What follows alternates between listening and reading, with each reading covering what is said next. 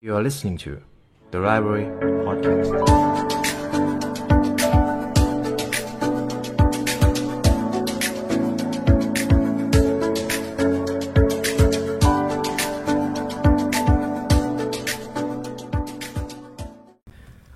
ผู้ให้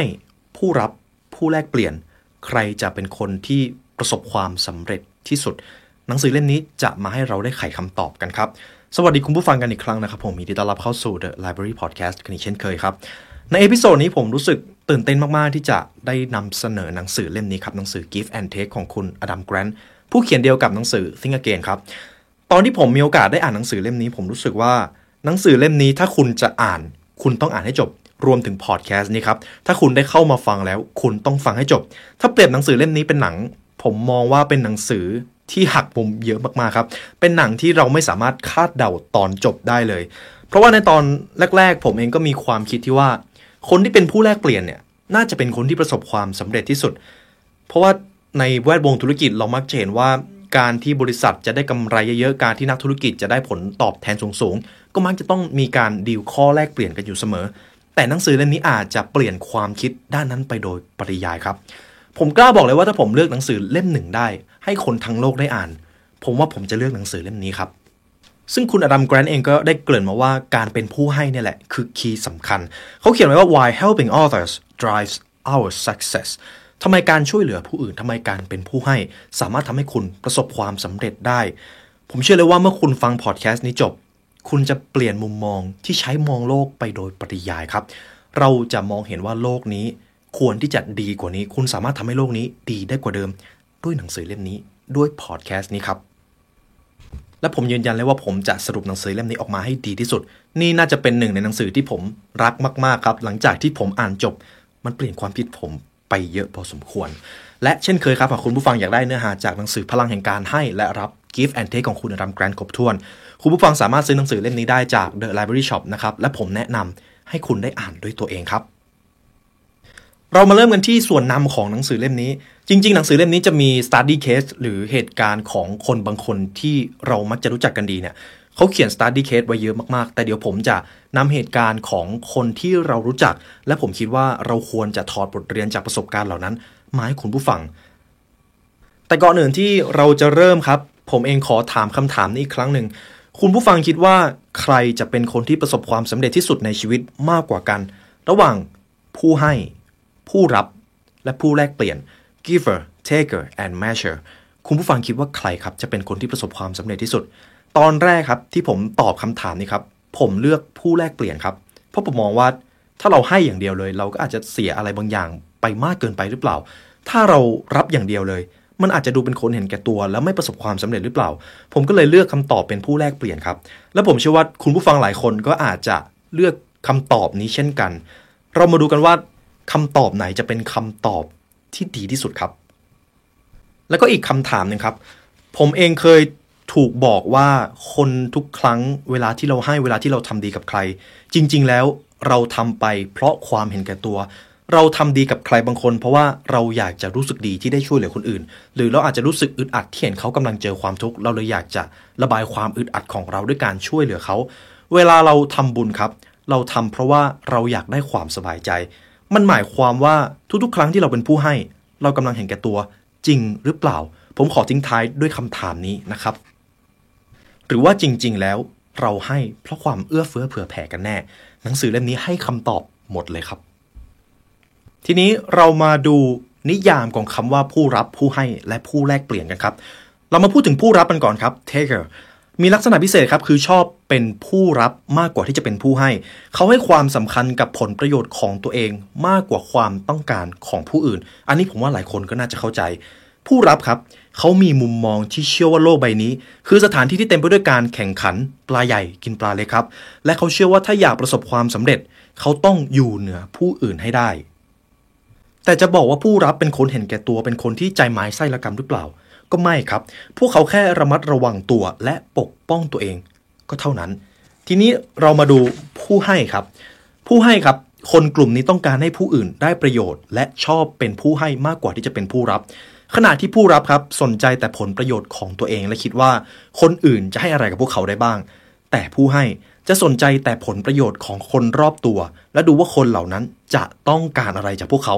อย่างไรก็ตามครับ ลักษณะของคนทั้งสองประเภท ไม่เกี่ยวกับเรื่องเงินทอง แต่สิ่งที่เขาแตกต่างก็คือทัศนคติและพฤติกรรมที่เขาแสดงต่อผู้อื่น ยกตัวอย่างผู้ให้นะครับ ก็อาจจะเป็นมหาตมะคันธีแม่ชีเทเรซาแต่เขาก็บอกไว้ว่าจริง ๆ แล้วครับ คุณอดัมแกรนท์เขาก็ยังพูดไว้ว่าการจะเป็นผู้ให้ คุณอาจไม่จำเป็นที่จะต้องเสียผลประโยชน์มากมายขนาดนั้น ขอแค่ให้ความสำคัญกับผลประโยชน์ของผู้อื่นด้วยการให้ความช่วยเหลือ ทีนี้เรามาดูคนประเภทที่ 3 ครับ คือผู้แลกเปลี่ยน เขาจะพยายามทำทุกวิถีทางครับ เพื่อรักษาสมดุลระหว่างการให้และรับ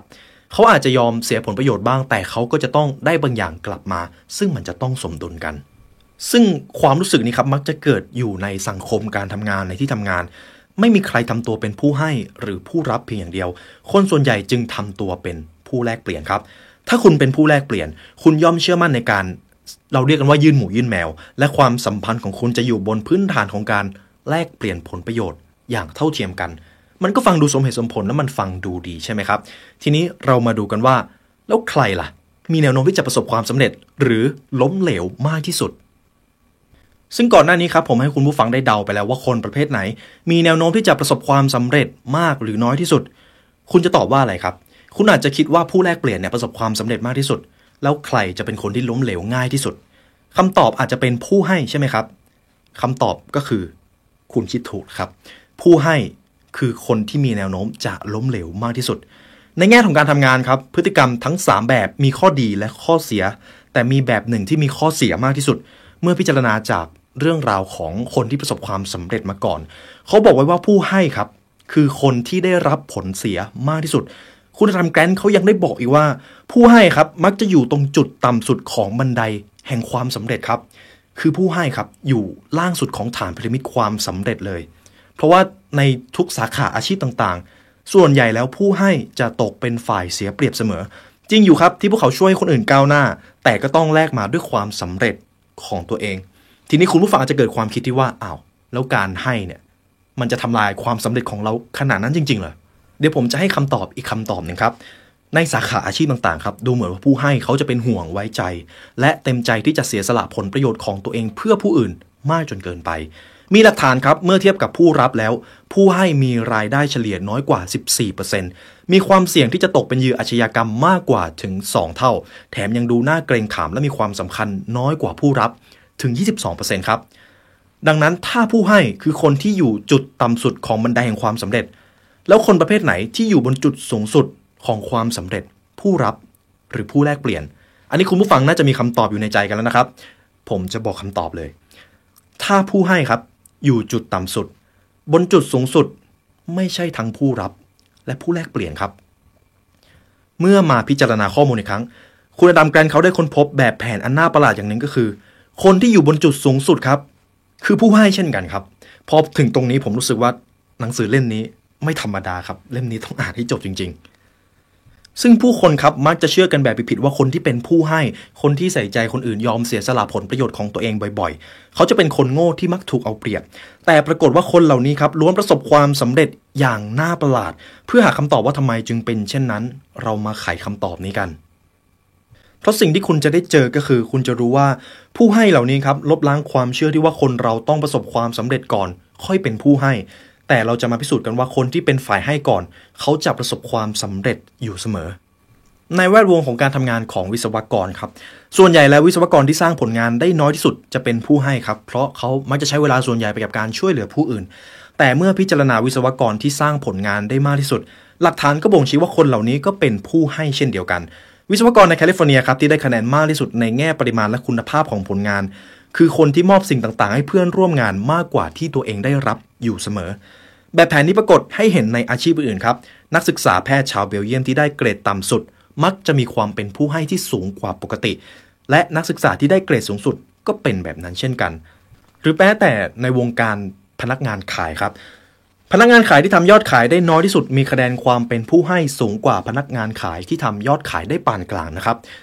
25%พนักงานขายที่ทำยอดขายได้มากที่สุด มีความเป็นผู้ให้สูงเช่นกัน คนเหล่านี้คือผู้ให้ที่ทำยอดขายต่อปีได้มากกว่าผู้รับ และผู้แลกเปลี่ยนโดยเฉลี่ย 50%ครับ เยอะนะครับ ครึ่งหนึ่งเลย ซึ่งคำตอบที่ผมได้ก็คือ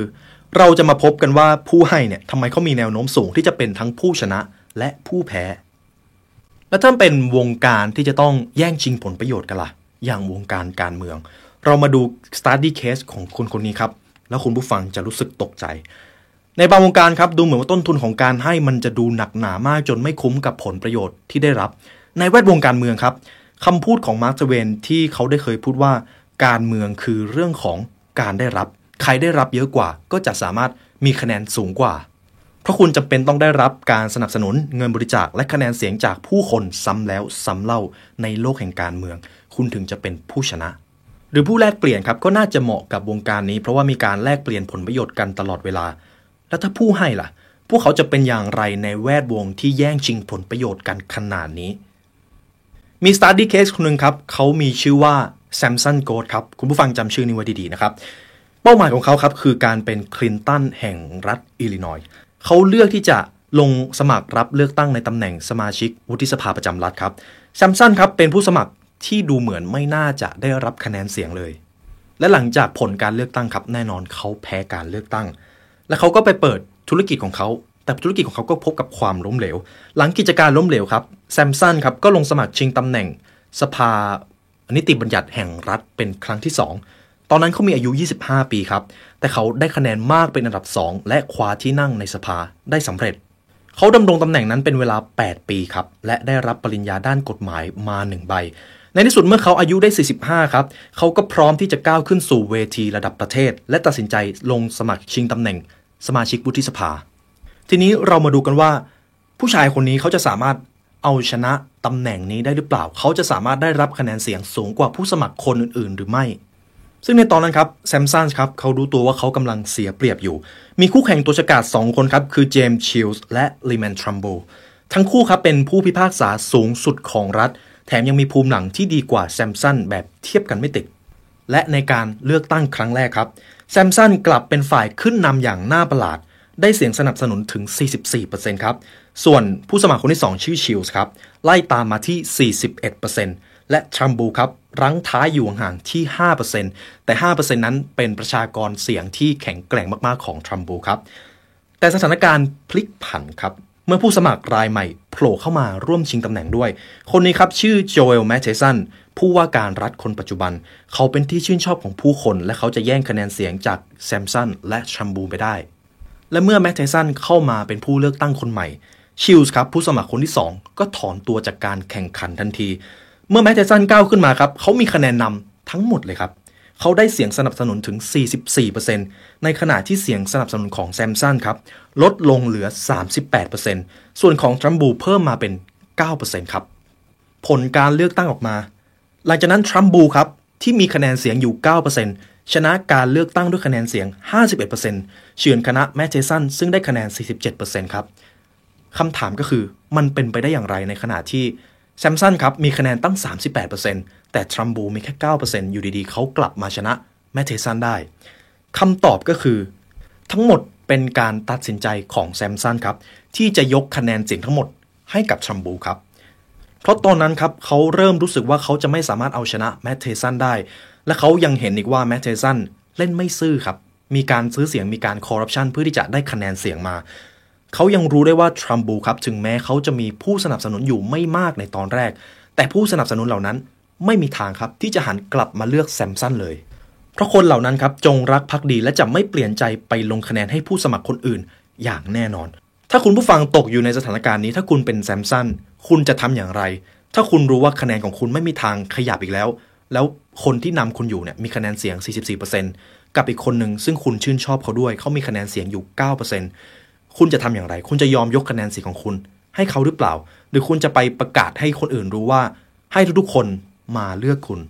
คำถามคือคุณจะทำอย่างไร ระหว่างในการเป็นผู้ให้ครับ คือการยกคะแนนเสียงให้เขา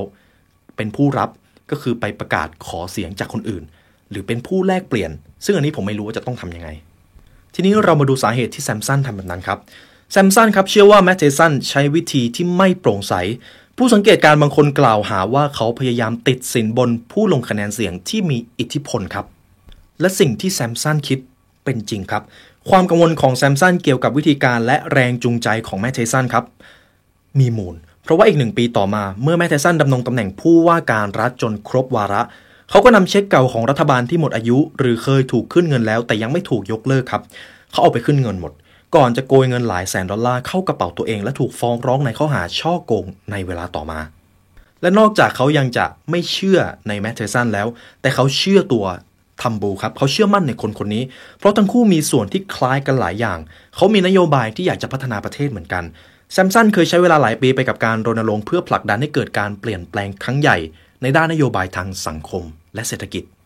ซึ่งเขาเชื่อครับว่ามีความสำคัญต่ออนาคตของประเทศ และทรัมบูก็เชื่อแบบเดียวกับแซมสันครับ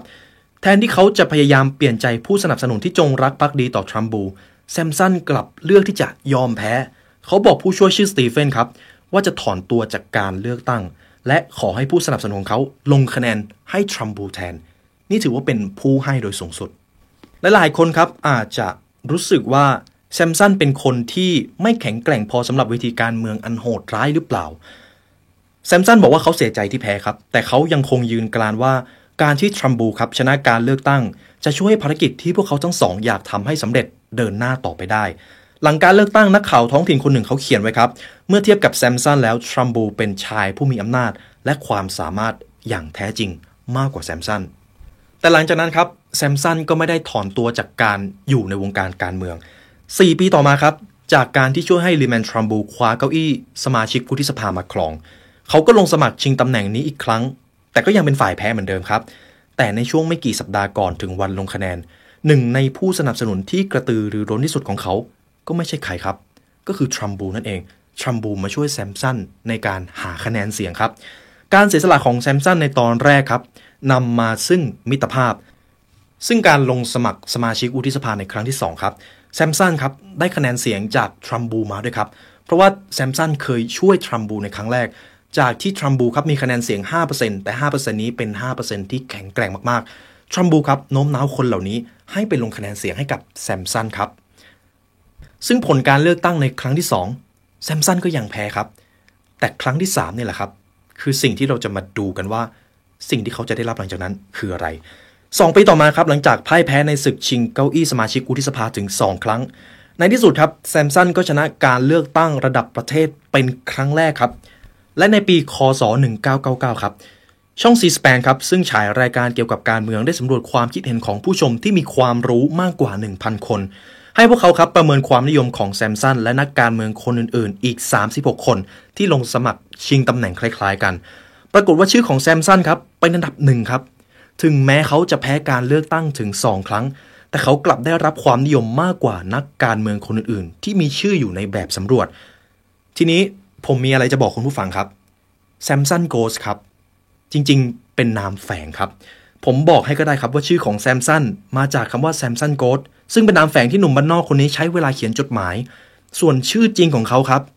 คืออับราฮัมลินคอล์นครับ นี่คือชื่อของเขาครับ ในตอนแรกครับที่อับราฮัมลินคอล์นครับถอนตัวจากการชิงตำแหน่งสมาชิกวุฒิสภาครั้งแรก เพื่อช่วยให้ลีแมนทรัมบูครับคว้าเก้าอี้ไปครอง ทั้งคู่มีเป้าหมายเหมือนกันคือการล้มเลิกระบบทาส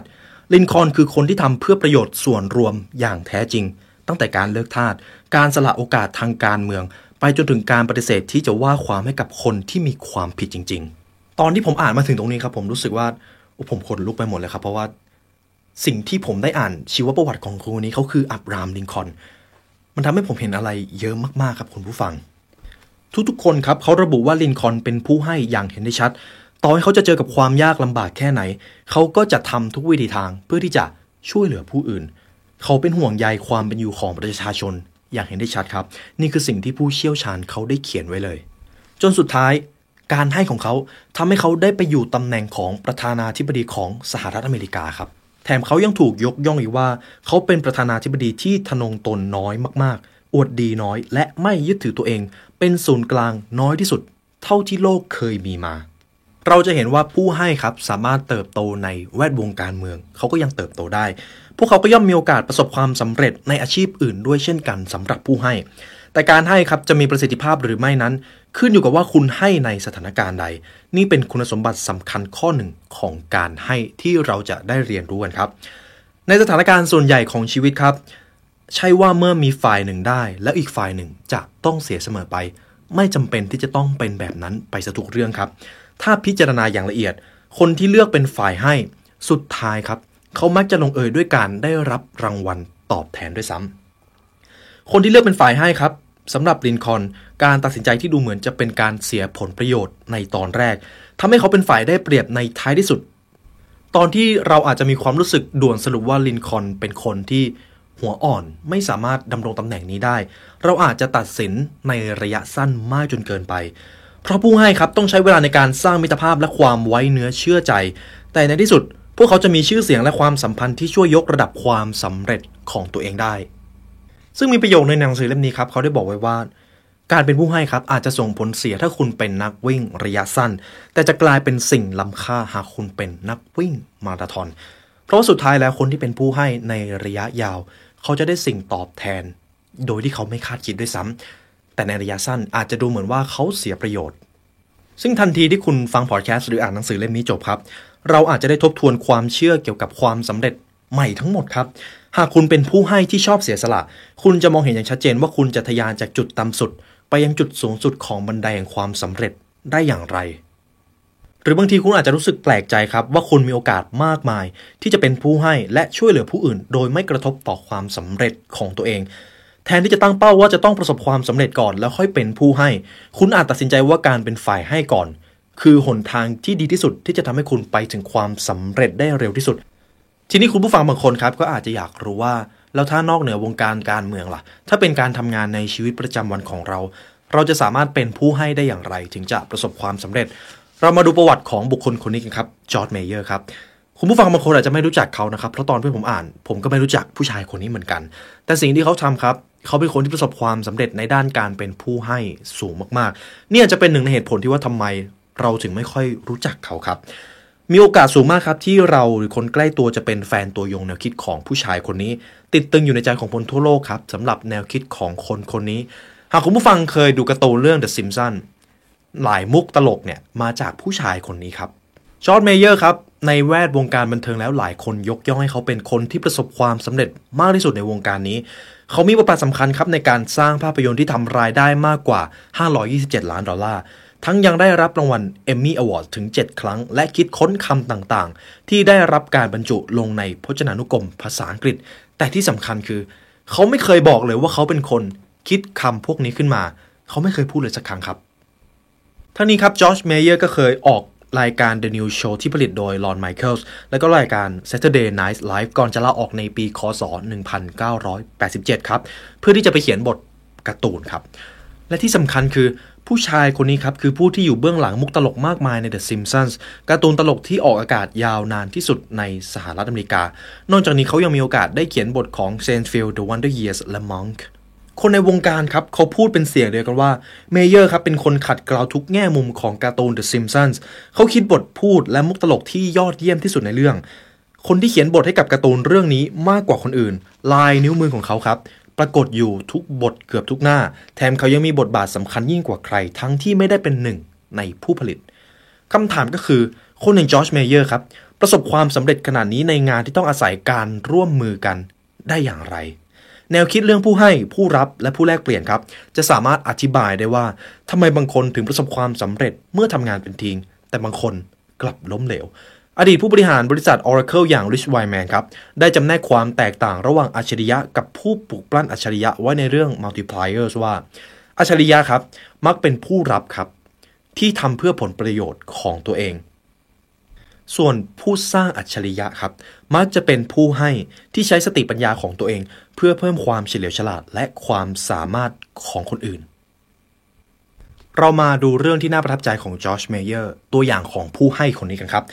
มีงานครั้งหนึ่งครับ ที่เป็นว่าผลงานพิทักษ์โลกของเมเยอร์ก็คือ วิธีที่เขาทำงานร่วมกับผู้อื่น เขามีชื่อเสียงโด่งดังครับ ตอนที่กำลังเขียนบทภาพยนตร์ให้เลเจอร์แมนในปีคศ 1988 เขาพยายามสร้างสีสันให้กับชีวิตการทำงานด้วยการตีพิมพ์นิยสารตลกครับ ชื่อ Army Man อนนั้นมีนิตยสารไม่กี่เล่ม ที่นำเสนอข้อมูลพร้อมกับพยายามทำให้มันดูตลกไปด้วย ตอนนั้นเมเยอร์เขาบอกแค่ว่า เขาอยากทำนิตยสารที่ไม่มีจุดประสงค์อื่นใด นอกจากการสร้างเสียงหัวเราะให้กับคนอื่น นี่คือ why ในการทำงานของเขาครับเมเยอร์ครับเป็นคนพิมพ์เนื้อหาจัดเรียงหน้ากระดาษบนเตียง และถ่ายสำเนาด้วยตัวเอง จากนั้นครับ เขาแจกจ่ายนิตยสารเล่มนี้ให้เพื่อนฝูงประมาณ 200 คน โดยไม่คิดเงินครับ และเมื่อทุกคนได้อ่านผลงานของเขากลับชอบใจแล้วส่งต่อกันไปเรื่อยๆ หลังจากนั้นครับเมื่อเมเยอร์ครับเห็นว่าคนอื่นเนี่ยต้องการงานของเขามากขึ้น เขาจึงตีพิมพ์ออกมาประมาณ 1,000 ฉบับ และเขาก็ส่งให้คนอื่นฟรีๆต่อครับ และหากดูเบื้องหลังรายการ The Saturday Night Live ครับ คุณจะเห็นนักเขียนบทจำนวนมากแข่งขันกันเพื่อให้รายการนำบทของตัวเองไปใช้ ในรายการนี้ครับจะต้องมีคนหนึ่งเขียนสคริปต์แล้วสคริปต์ที่ดีที่สุดก็จะถูก นำไปเผยแพร่ในสื่อในวันนั้นครับ ซึ่งจากนั้นครับเราจะเห็นนักเขียนบทจำนวนมาก แข่งขันกันเพื่อให้รายการนำบทของตัวเองไปใช้ รายการหนึ่งตอนจะใช้ประมาณ 10 บท แต่มีบทวางอยู่บนโต๊ะของจอร์จเมเยอร์35ถึง40 บท เขาจะต้องต่อสู้กันอย่างดุเดือด ส่วนเขาก็พยายามให้ความร่วมมือกับทุกคนเป็นอย่างดี แต่มีปัญหาอยู่ตรงหนึ่งครับ หากแขกรับเชิญที่ถูกเชิญมาเป็นคนที่ไม่ได้มีชื่อเสียงมากสคริปต์ที่ถูกเขียนก็จะน้อยลง ซึ่งนั่นทำให้จอร์จเมเยอร์ครับ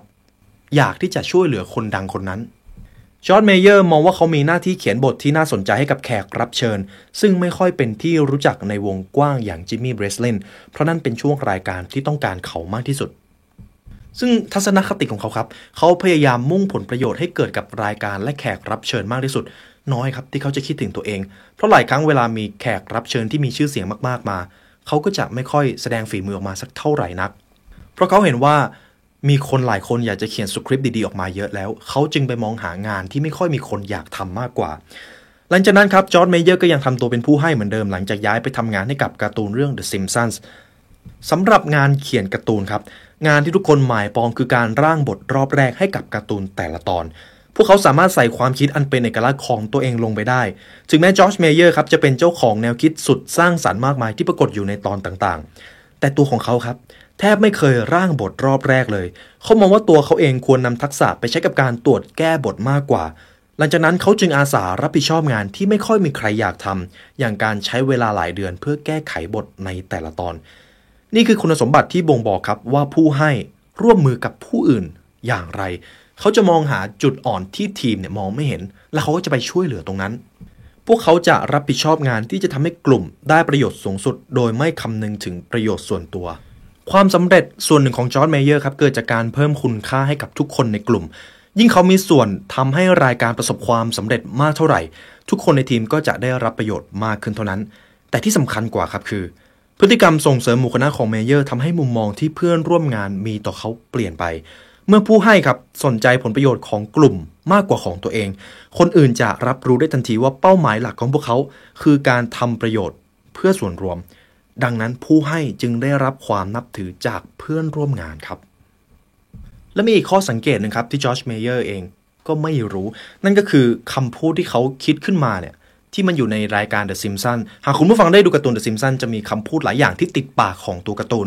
ซึ่งหลายคำครับเป็นคำที่คุณจอร์จเมเยอร์คิดขึ้นมา แต่พอไปถามคุณจอร์จเมเยอร์คุณจอร์จเมเยอร์บอกว่า เขาจำไม่ได้ด้วยซ้ำว่าเขาคิดค้นคำเหล่านั้นขึ้นมา ซึ่งในขณะเดียวกันครับ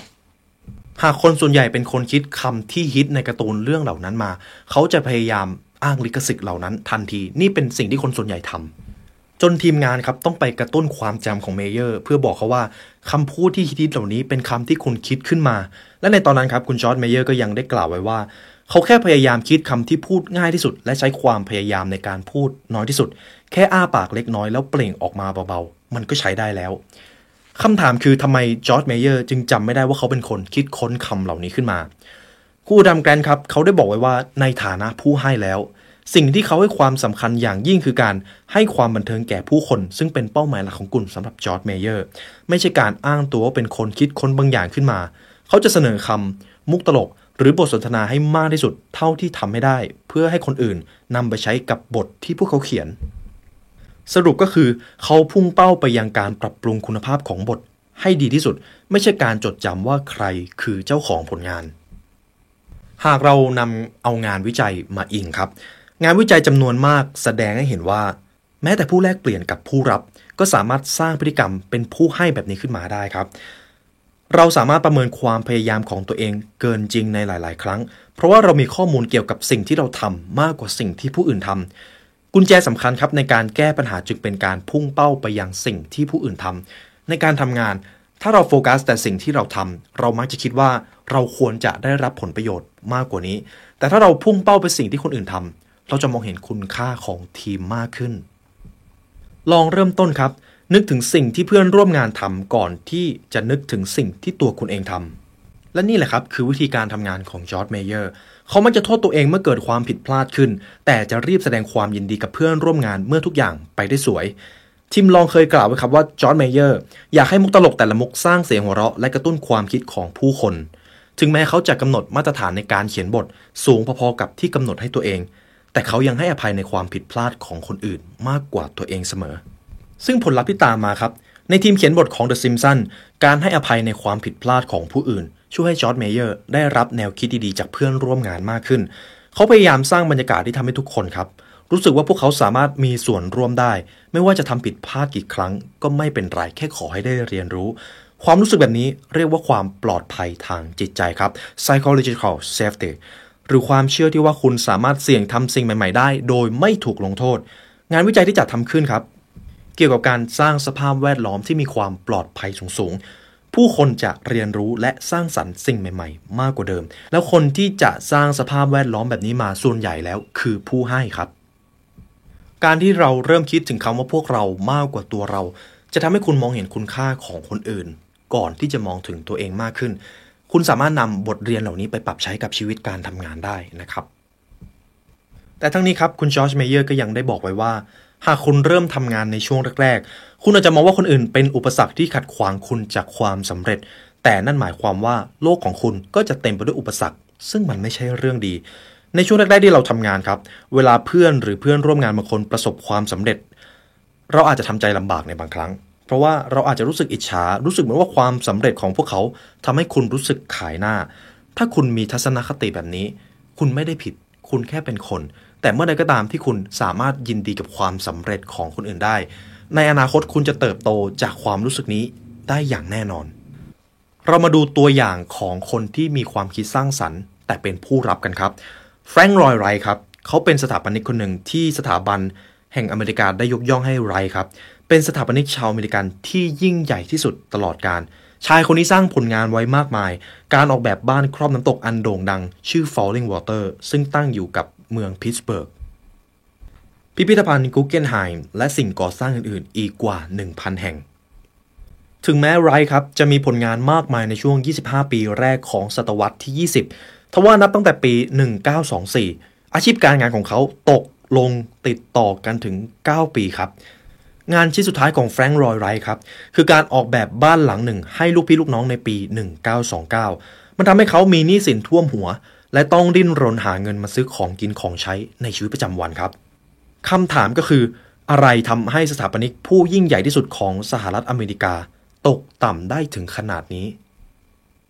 ถ้าเราดูที่ผลงานของไรครับ เขาจะดูเป็นคนที่มีมนุษยธรรมอย่างมาก เขาเป็นผู้เริ่มแนวคิดเรื่องสถาปัตยกรรมที่เน้นความกลมกลืนระหว่างผู้คนกับธรรมชาติรอบตัว แต่ถ้าเป็นเรื่องของการปฏิสัมพันธ์กับผู้คนครับคีย์สำคัญอยู่ตรงนี้ครับ เขาจะทำตัวเป็นผู้รับอย่างเต็มที่ ผู้เชี่ยวชาญเชื่อว่าสมัยที่ไรเป็นเด็กฝึกงาน เขาฝ่าฝืนเงื่อนไขสัญญาจ้างงานที่ระบุว่าห้ามรับงานส่วนตัว โดยแอบไปรับจ้างออกแบบบ้านอย่างน้อย 9 แห่งครับ เขาปิดบังเรื่องนี้ด้วยการเกลี้ยกล่อมเพื่อนคนหนึ่งที่เป็นช่างเขียนแบบ ให้เซ็นชื่อรับรองแบบบ้านหลายๆ หลัง ครั้งหนึ่งครับไรสัญญากับลูกชายชื่อจอนว่า จะให้เงินเดือนถ้าเขายอมทำงานเป็นผู้ช่วยในหลาย ๆ โครงการ แต่พอจอห์นทวงเงินครับ ไรต์กลับส่งใบแจ้งหนี้ซึ่งระบุจำนวนเงินทั้งหมดที่ใช้ในการเลี้ยงดูจอห์นตั้งแต่แรกเกิดจนถึงปัจจุบันไปให้แทน และในตอนที่ออกแบบบ้าน Falling Water อันโด่งดัง ไรต์ครับก็มัวโอ้เอ้อยู่นานหลายเดือน เมื่อเอ็ดการ์คอฟแมนครับ โทรหาไรต์เพื่อบอกว่าเขากำลังขับรถเป็นระยะทางไกลถึง 225 กิโลเมตร เพื่อมาดูความคืบหน้าของบ้าน ตอนนั้นไรก็อ้างว่าบ้านสร้างเสร็จแล้ว แต่พอคอฟแมนมาถึงครับไรยังเขียนแบบบ้านไม่เสร็จด้วยซ้ำ ก่อนจะใช้เวลาไม่กี่ชั่วโมงร่างแบบบ้านอย่างละเอียดต่อหน้าอีกฝ่าย ซึ่งไรครับก็ยังเกลี้ยกล่อมให้คอฟแมนเห็นด้วยกับแบบร่างนี้ แถมยังคิดเงินอีกฝ่ายถึง 125,000 ดอลลาร์ ซึ่งมากกว่าตัวเลข 35,000 ดอลลาร์ ซึ่งเป็นดีลครั้งแรกที่ได้ตกลงกันไว้ เขายังขอค่าใช้จ่ายเพิ่มจากลูกค้าด้วยไรครับทำในสิ่งตรงข้ามกับความคาดหวังของลูกค้า แถมยังไปเกลี้ยกล่อมให้อีกฝ่ายยอมรับ หรือคิดเงินเพิ่ม ดูเหมือนว่าทัศนคติแบบผู้รับครับ จะทำให้ไร กล้าคิดค้นสิ่งแปลกใหม่ และหวานล้อมให้ลูกค้าเห็นดีเห็นงามกับมันจนได้ แต่ถึงแม้ ทัศนคติดังกล่าวครับจะช่วยเขาออกแบบบ้าน Falling Water ได้สำเร็จ แต่มันกลับเป็นสาเหตุที่ทำให้ชีวิตของเขาตกต่ำอยู่นานถึง 9 ปีไรครับมีทัศนคติที่ว่าเขาสามารถทำงานได้เองตามลำพัง แต่เขากลับเสียเวลาไปเปล่าๆโดยไม่ได้ทำอะไรเป็นชิ้นเป็นอันตลอดเวลา ช่วงว่างงานครับเขาไปหาเด็กฝึกงานมา ช่วงตกต่ำของผู้ชายคนนี้ดำเนินไปจนกระทั่งเขาเลิกอยู่ตามลำพัง แล้วเริ่มหาคนช่วยงานอีกครั้ง แต่เรื่องนี้เขาไม่ได้ตัดสินใจเองครับ ภรรยาของเขาชื่อโอจิวาน่าเป็นคนเกลี้ยกล่อมให้เขารับเด็กฝึกงานเพื่อหาคนมาช่วยทำงาน และหลังจากมีเด็กมาช่วยฝึกงานในปีคศ 1932 เขาสามารถผลิตผลงานได้มากขึ้น แต่ในไม่ช้า เขาก็ไม่ได้สำนึกครับ ว่าตัวเขานั้นต้องพึ่งพาเด็กฝึกงานมากแค่ไหนทั้งๆที่ เด็กฝึกงานช่วยเขาสามารถสร้างบ้าน Falling Water ซึ่งคนจำนวนมากยกย่องให้เป็นสถาปัตยกรรมที่ยอดเยี่ยมที่สุดในประวัติศาสตร์สมัยใหม่ได้ นี่คือสิ่งที่เขาทำกับเด็กฝึกงานของเขาครับ ในบางครั้งเขาไม่ยอมจ่ายค่าตอบแทนให้ แถมยังสั่งให้พวกเขาทำอาหารให้ทำความสะอาดบ้านและทำงานภาคสนามให้ด้วย อดีตเด็กฝึกงานคนหนึ่งชื่อว่าเอกาทาเฟลซึ่งเคยร่วมงานกับเขาครับ เขาบอกไว้ว่าไรอาจเป็นสถาปนิกที่ยอดเยี่ยม แต่เขาก็ต้องพึ่งพาคนอย่างเขาเวลาออกแบบบ้าน แต่ห้ามไปพูดเรื่องนี้กับเขาเชียว เรื่องราวของไรครับ เผยให้เห็นว่า ถึงแม้จะจำเป็นต้องร่วมมือกันทำงานเป็นกลุ่ม แต่มนุษย์ที่เป็นผู้รับก็ยังมีพฤติกรรมชอบยกความดีความชอบ ให้กับตัวเองเพียงคนเดียว นี่ครับเป็นตัวอย่างของคนที่มีความเป็นผู้รับนำนิสัยของการเป็นผู้รับมาใช้กับการสร้างความสัมพันธ์ โดยเฉพาะในการทำงาน บางครั้งเขาอาจจะสร้างผลงานที่ยิ่งใหญ่ขึ้นมาได้ แต่สุดท้ายแล้วคนร่วมทีมของเขา ก็ไม่อยากอยู่กับเขาสุดท้ายเขาก็จะต้องอยู่คนเดียวในที่สุด ในระยะสั้นเขาอาจจะสร้างผลงานมากมายครับ ที่กลายเป็นชื่อเสียงโด่งดัง กลายเป็นผลงานที่ทุกคนมักจะพูดถึง แต่ในระยะยาวแล้ว เราเห็นแล้วว่าคนที่มีความเป็นผู้ให้ จะประสบความสำเร็จมากกว่า ทีนี้ในหัวข้อนี้ครับ เรามาดูกันว่าพลังของการสื่อสารแบบไร้พลังคืออะไร ผมมีคำถามให้คุณผู้ฟังได้ลองคิดกันเล่นๆครับ คุณผู้ฟังคิดว่าคนที่มีการพูดแบบมั่นใจ ไม่มีตะกุกตะกักเลย กับคนที่อาจจะพูดติดอ่าง อาจจะดูไม่มั่นใจบ้าง หากสองคนนี้มาเจรจากัน คุณผู้ฟังคิดว่าใครจะเป็นฝ่ายชนะ หากเป็นการหาผลประโยชน์ คุณผู้ฟังคิดว่าใครจะชนะครับ อันนี้ผมให้คุณผู้ฟังได้เดาดูเล่นๆซึ่งหนังสือเล่มนี้ได้มีประวัติของผู้ชายคนหนึ่งชื่อเดฟวอลตันเดี๋ยวผมจะนำเรื่องราวของการอยู่ในชั้นศาลของเขามาเรียบเรียงให้ครับ ในครั้งหนึ่งครับมีคดีที่ พนักงานสองคนนำความลับของบริษัทไปเผยแพร่ครับ แล้วทางบริษัทนี้ที่ชื่อว่าแอคเม่ครับ พยายามที่จะฟ้อง ซึ่งบริษัทแอคเม่ครับ ได้จ้างเดฟวอลตันมาเป็นทนายในการไต่สวนครั้งนี้ ซึ่งเดฟวอลตันมั่นใจมากเลยว่าพนักงานสองคน กับอีกบริษัทที่เป็นคู่แข่งที่ดึงพนักงานของเขาไปผิดจริง ๆวอลตันครับเตรียมตัวมาอย่างดีและพูดด้วยน้ำเสียงที่มั่นใจ เขาแสดงหลักฐานที่ระบุว่า ในเดือนมีนาคมของปี 2006 เป็นช่วงที่พนักงานทั้งสองคน ยังทำงานที่แอคเม่พนักงานทั้งสองคนครับ ยอมรับข้อเสนอของบริษัทคู่แข่งที่ชื่อว่าจายันครับ ในการช่วยก่อตั้งบริษัทตัวแทนจำหน่าย และกลายเป็นคู่แข่งของแอคเม่ซึ่งทำให้แอคเม่เสียผลประโยชน์แถมที่สำคัญ เขาทำผิดสัญญาด้วย ต่อมาทั้งสองยังได้รับค่าตอบแทนจากบริษัทคู่แข่งของแอคเม่ถึง 50,000 ดอลลาร์สำหรับการให้คำปรึกษา และการล้วงความลับของบริษัทแอคเม่ถึงแม้ว่าเดฟวอลตันจะมั่นใจมากๆครับในการ ไต่สวนกันครั้งนี้ เขามั่นใจมากๆเลยว่าเขาจะสามารถฟ้องร้องฝ่ายจำเลยได้อย่างแน่นอน เพราะว่าเขามีข้อมูล แต่สิ่งที่เกิดขึ้นหลังจากนี้มันน่าสนใจมากครับ ฝ่ายจำเลยครับ ฝ่ายพนักงาน2คนกับบริษัทคู่แข่ง ใช้ทนายจากบริษัทกฎหมายชื่อดังถึง 3 แห่ง และคู่ต่อสู้ของวอลตันในการพิจารณาคดีครั้งนั้น เป็นคนพูดที่ฉะฉานมากกว่าเดฟวอลตันครับเขามีประสบการณ์ในการเป็นทนายมา 25 ปี จบปริญญาโทสาขากฎหมายจากมหาวิทยาลัยโคลัมเบีย และปริญญาตรีจากมหาวิทยาลัยคอร์เนลเขาถึงขั้นได้รับการยกย่องให้เป็นหนึ่งในร้อยทนายที่เก่งที่สุดของรัฐเพนซิลเวเนีย แถมยังถูกประกาศให้เป็นทนายที่ดีที่สุดของประเทศประจำสัปดาห์ครับ ซึ่งบุคลิกของทนายคนนี้ครับที่เป็นคู่แข่งของวอลตันเขามีท่าสง่าและมีวาทศิลป์เป็นเลิศเขาบอกคณะลูกขุนว่าบริษัทจายันครับที่เป็นคู่แข่งของบริษัทแอคเม่นะครับ ดำเนินการแข่งขันทางธุรกิจ โดยใช้สิทธิที่มีอย่างถูกต้องตามกฎหมาย ถึงบริษัทแอคเม่จะเสียลูกค้าไปบางส่วน แต่บริษัทจายันนั้นก็ยังดำเนินการด้วยความถูกกฎหมายอยู่เสมอ และเขายังบอกอีกว่าพนักงานทั้งสองคนยังได้รับการปฏิบัติอย่างเลวร้ายสมัยทำงานให้กับบริษัทแอคเม่คนหนึ่งบอกว่าบริษัทนี้เปรียบได้กับขุมนรก และการทำงานที่นี่คือประสบการณ์อันเลวร้ายที่สุดในชีวิตของเธอ ทนายฝ่ายจำเลยครับ ฝ่ายที่ถูกบริษัทแอคเม่ฟ้องร้อง โต้แย้งได้ตรงจุดมากๆ เขายังตั้งคำถามเกี่ยวกับความน่าเชื่อถือของพยานปากเอกของวอลตันด้วย จนตอนนั้นขนาดเดฟวอลตันครับ ยังรู้สึกประทับใจในความสามารถของอีกฝ่าย จนถึงขั้นเอ่ยปากว่า เขาเก่งมาก ฝีปากเขาคมกว่าที่เดฟวอลตันคิดไว้เสียอีก ตอนนั้นครับเดฟวอลตันรู้ดีว่าคดีนี้อาจจะลงเอยแบบไหนก็ได้ เขาได้แสดงให้เห็นว่าบริษัทจายันและพนักงานทั้งสองคนมีความผิดจริง ๆ แต่ในอีกแง่หนึ่งครับ คดีนี้ก็มีความกดดันสูง และได้รับความสนใจจากสาธารณชน นี่เป็นครั้งแรกครับที่เขาได้ก้าวขึ้นมาเป็นหัวหอกคนสำคัญในการว่าความ ซึ่งมีสิ่งหนึ่งที่มันเกิดขึ้นระหว่างการซักถามพยานครั้งหนึ่งครับศัตรูตัวฉกาจของเดฟวอลตันหวนกลับมาอีกครั้ง คืออาการติดอ่างครับเขาพูดติดอ่างสองสามครั้ง ซึ่งเป็นสัญญาณบ่งบอกว่าเขากำลังขาดความมั่นใจ ในตอนนั้นครับเดฟวอลตันกังวลเป็นพิเศษกับลูกขุนคนหนึ่ง ระหว่างการพิจารณาคดีเขาแสดงออกอย่างชัดเจนว่า ลูกขุนคนนี้เข้าข้างฝ่ายจำเลย และรู้สึกว่าจายันกับพนักงานทั้งสองคนไม่ได้ทำอะไรผิด ลูกขุนคนนี้จะตอบสนองอย่างกระตือรือร้นเวลาทนายฝ่ายจำเลยพูด เขาจะพนักหน้าอย่างพอใจเวลาฟังข้อโต้แย้ง ในทางกลับกัน เวลาที่เดฟวอลตันพูดครับ ลูกขุนคนนี้จะหลบตา ยิ้มเยาะและแสดงท่าทีไม่สนใจ และผลสรุปของการไต่สวนคดีครั้งนี้ครับ เมื่อวอลตันอ่านคำแถลงการปิดคดีจบ คณะลูกขุนเข้าไปในห้องเพื่อปรึกษาหารือกัน ก่อนจะกลับออกมาโดยมีลูกขุนคนนี้นำหน้า คุณผู้ฟังคิดว่าฝ่ายของเดฟวอลตันกับฝ่ายที่ถูกฟ้องร้องครับ ฝ่ายจายันกับพนักงานทั้งสองคน ใครจะเป็นฝ่ายชนะ เรามาลองเดากันเล่นๆ ในตอนแรกผมก็คิดว่าน่าจะเป็นฝ่ายจำเลยนะครับ เพราะว่าคณะลูกขุนเนี่ยดูจะพึงพอใจกับการถแถลงการของฝ่ายจำเลยมากกว่า ทีนี้เรามาดูผลลัพธ์กันครับ ปรากฏว่าคณะลูกขุนตัดสินใจให้ลูกความของวอลตันชนะครับ และได้รับเงินชดเชยถึง 7 ล้านดอลลาร์ชัยชนะของเขากลายเป็นตัวอย่างของการตัดสินคดีเกี่ยวกับความลับทางการค้าครั้งใหญ่ที่สุดในรัฐเพนซิลเวเนีย แน่นอนครับวอลตันมีความน่าเชื่อถือสมกับที่เป็นทนายความผู้เชี่ยวชาญ แต่มีอีกหนึ่งปัจจัยครับที่ทำให้เขาเป็นฝ่ายได้เปรียบเล็กน้อยครับ ซึ่งเราจะเห็นได้ว่าเดฟวอลตันครับ มีคุณสมบัติบางอย่างที่ทำให้เขาแตกต่างจากทนายความชื่อดังคนอื่นๆ คุณอดัมแกรนท์ครับเขาบอกไว้ว่าคุณสมบัตินี้คุณจะพบได้ในคนที่ประสบความสำเร็จเยอะมากๆ อีลอน มัสก์บิล เกตส์ โจ ไบเดน บิล วอลตัน คุณสมบัติที่ว่าก็คือ พวกเขาพูดติดอ่างกันทุกคนครับ ผมเองก็เพิ่งได้ข้อมูลจากหนังสือเล่มนี้เป็นครั้งแรกเช่นกัน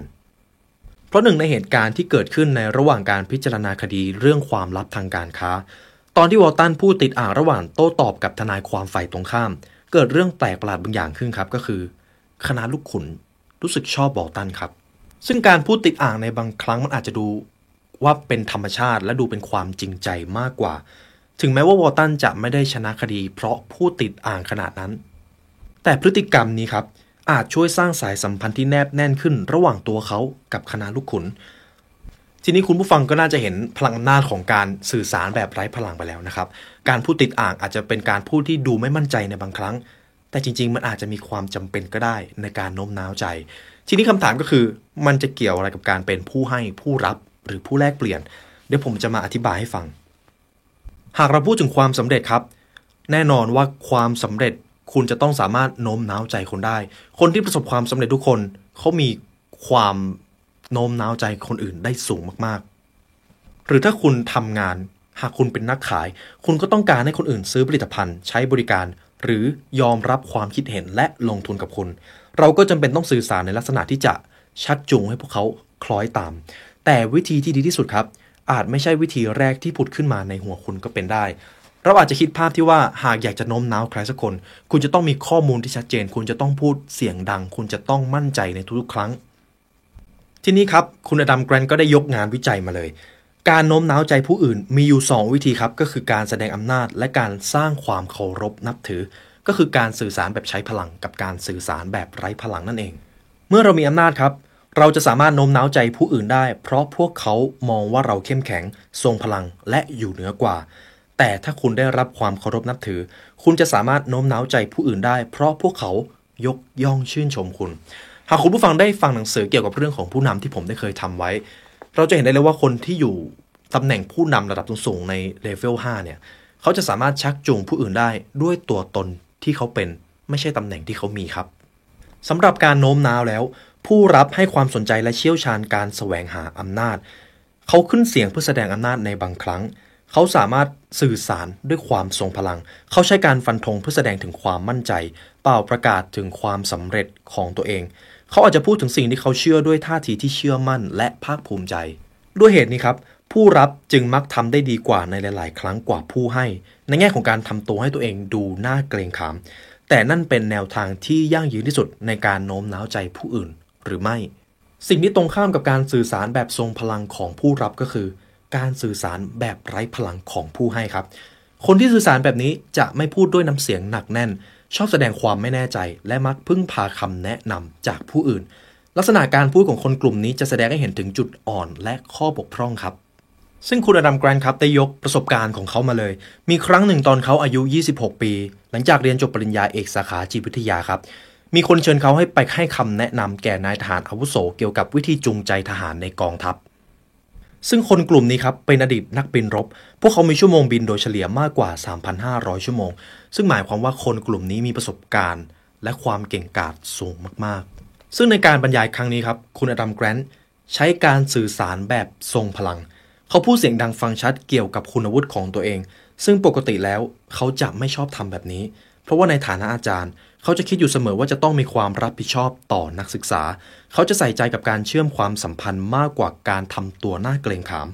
แต่ในครั้งนี้ครับ เขาหันไปใช้น้ำเสียงหนักแน่นในการสาธยายคุณวุฒิของตัวเองแทน แต่ยิ่งเขาพยายามแสดงความเหนือกว่ามากเท่าไหร่ เหมือนเขาก็จะยิ่งถูกต่อต้านมากขึ้นเท่านั้น เขาไม่ได้รับความเคารพนับถือจากทหารเลยครับ งานนี้ทำให้เขารู้สึกผิดหวังและลำบากใจมากๆ แต่มีโอกาสอีกครั้งหนึงครับที่คุณอดัมแกรนต์ได้ไปบรรยาย ตามตารางแล้วเขายังต้องสอนนายทหารอีกกลุ่มหนึ่ง ทีนี้เขาตัดสินใจครับ เริ่มด้วยวิธีที่แตกต่างออกไป แทนที่จะพูดถึงคุณวุฒิของตัวเองด้วยความมั่นใจ เขากลับล้อเลียนตัวเองครับ ตอนนั้นเขาพูดกับกลุ่มนายทหารว่า ผมรู้ว่าพวกคุณบางคนกำลังคิดอะไรอยู่ พวกคุณอาจจะคิดว่า ฉันจะเรียนรู้อะไรจากเด็ก 12 ขวบคนนี้ได้ล่ะ ตอนนั้นครับทั้งห้องตกอยู่ในความเงียบ และหลังจากนั้นทุกคนก็ระเบิดหัวเราะเสียงดัง นายทหารเจ้าของฉายาฮอกได้เอ่ยขึ้นว่า คุณถ่อมตัวไปหรือเปล่า ผมมั่นใจเลยว่าคุณน่าจะอายุ 13 อันนี้เป็นการล้อเลียนกันนะครับ หลังจากนั้นคุณอดัมแกรนต์ก็บรรยายไปตามปกติเหมือนกับครั้งก่อน แต่เมื่อบรรยายจบครับ ความคิดเห็นที่เขาได้รับกลับแตกต่างจากการสอนครั้งแรก เรากับหนังคนละม้วน ความคิดเห็นส่วนใหญ่ที่เขาได้รับครับ ไปในเชิงบวกมากขึ้น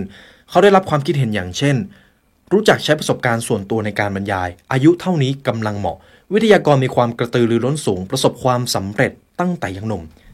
ในครั้งนี้ครับการสื่อสารแบบไร้พลังของคุณอดัมแกรนต์ทำให้สถานการณ์แตกต่างกันออกไป แทนที่จะพยายามสาธยายคุณวุฒิของตัวเอง เขากลับแสดงจุดอ่อนและพูดในสิ่งที่ไม่มีใครกล้าจะพูด แต่สิ่งนี้ครับมันทำให้เขาเชื่อมโยงกับผู้ฟังที่รู้สึกเคลือบแคลงสงสัยในตอนแรกได้ แต่มีข้อแม้อยู่อย่างหนึ่งครับ เกี่ยวกับเรื่องของการสื่อสารแบบไร้พลัง การจะแสดงจุดอ่อนให้ได้ผลก็ต่อเมื่อ ผู้ฟังครับ ได้รับสัญญาณอื่นๆ ว่าคุณนั้นเก่งจริง ๆ หมายความว่าคุณอาจจะใช้วิธีการสื่อสารแบบไร้พลังก็ได้ แต่คุณต้องทำให้แน่ใจว่าคุณมีความสามารถในเรื่องนั้นจริง ๆ คุณมีประสบการณ์จริง ๆ เพราะว่าอะไร เดี๋ยวผมจะนำงานวิจัยนี้มาให้คุณได้ฟัง มีการทดลองสุดคลาสสิกหนึ่งครับที่ทำโดยนักจิตวิทยาชื่อเอเลียตแอรอนสันนักศึกษาจะได้ฟังเทปม้วนหนึ่งจากทั้งหมด 4 ม้วน ซึ่งมีเนื้อหาเกี่ยวกับผู้สมัครรายหนึ่งครับ ที่มารับการคัดเลือกเพื่อเข้าร่วมการแข่งขันตอบคำถามทางวิชาการ ในเทป2ม้วนแรกครับ ผู้สมัครมีความรู้อยู่ในระดับหัวกะทิ โดยตอบคำถามได้ถูกต้อง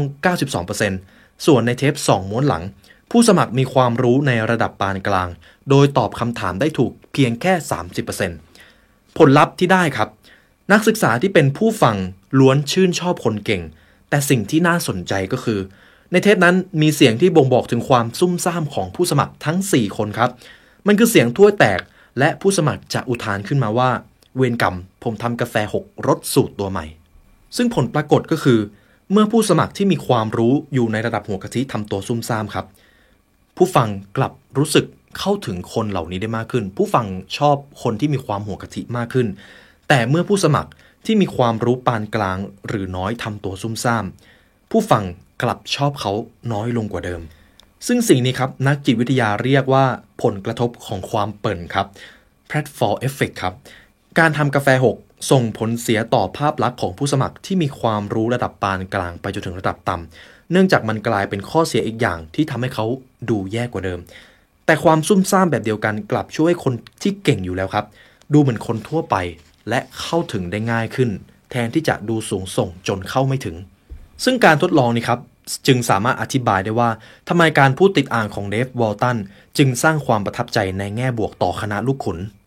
ในตอนที่เดฟวอลตันครับยืนพูดติดอ่างอยู่หน้าคณะลูกขุน พวกเขาก็เล็งเห็นว่าเดฟวอลตันใส่ใจลูกความจากใจจริง เพราะเดฟวอลตันครับยอมเผยจุดอ่อนของตัวเองเพื่อยืนหยัดเคียงข้างคนเหล่านั้น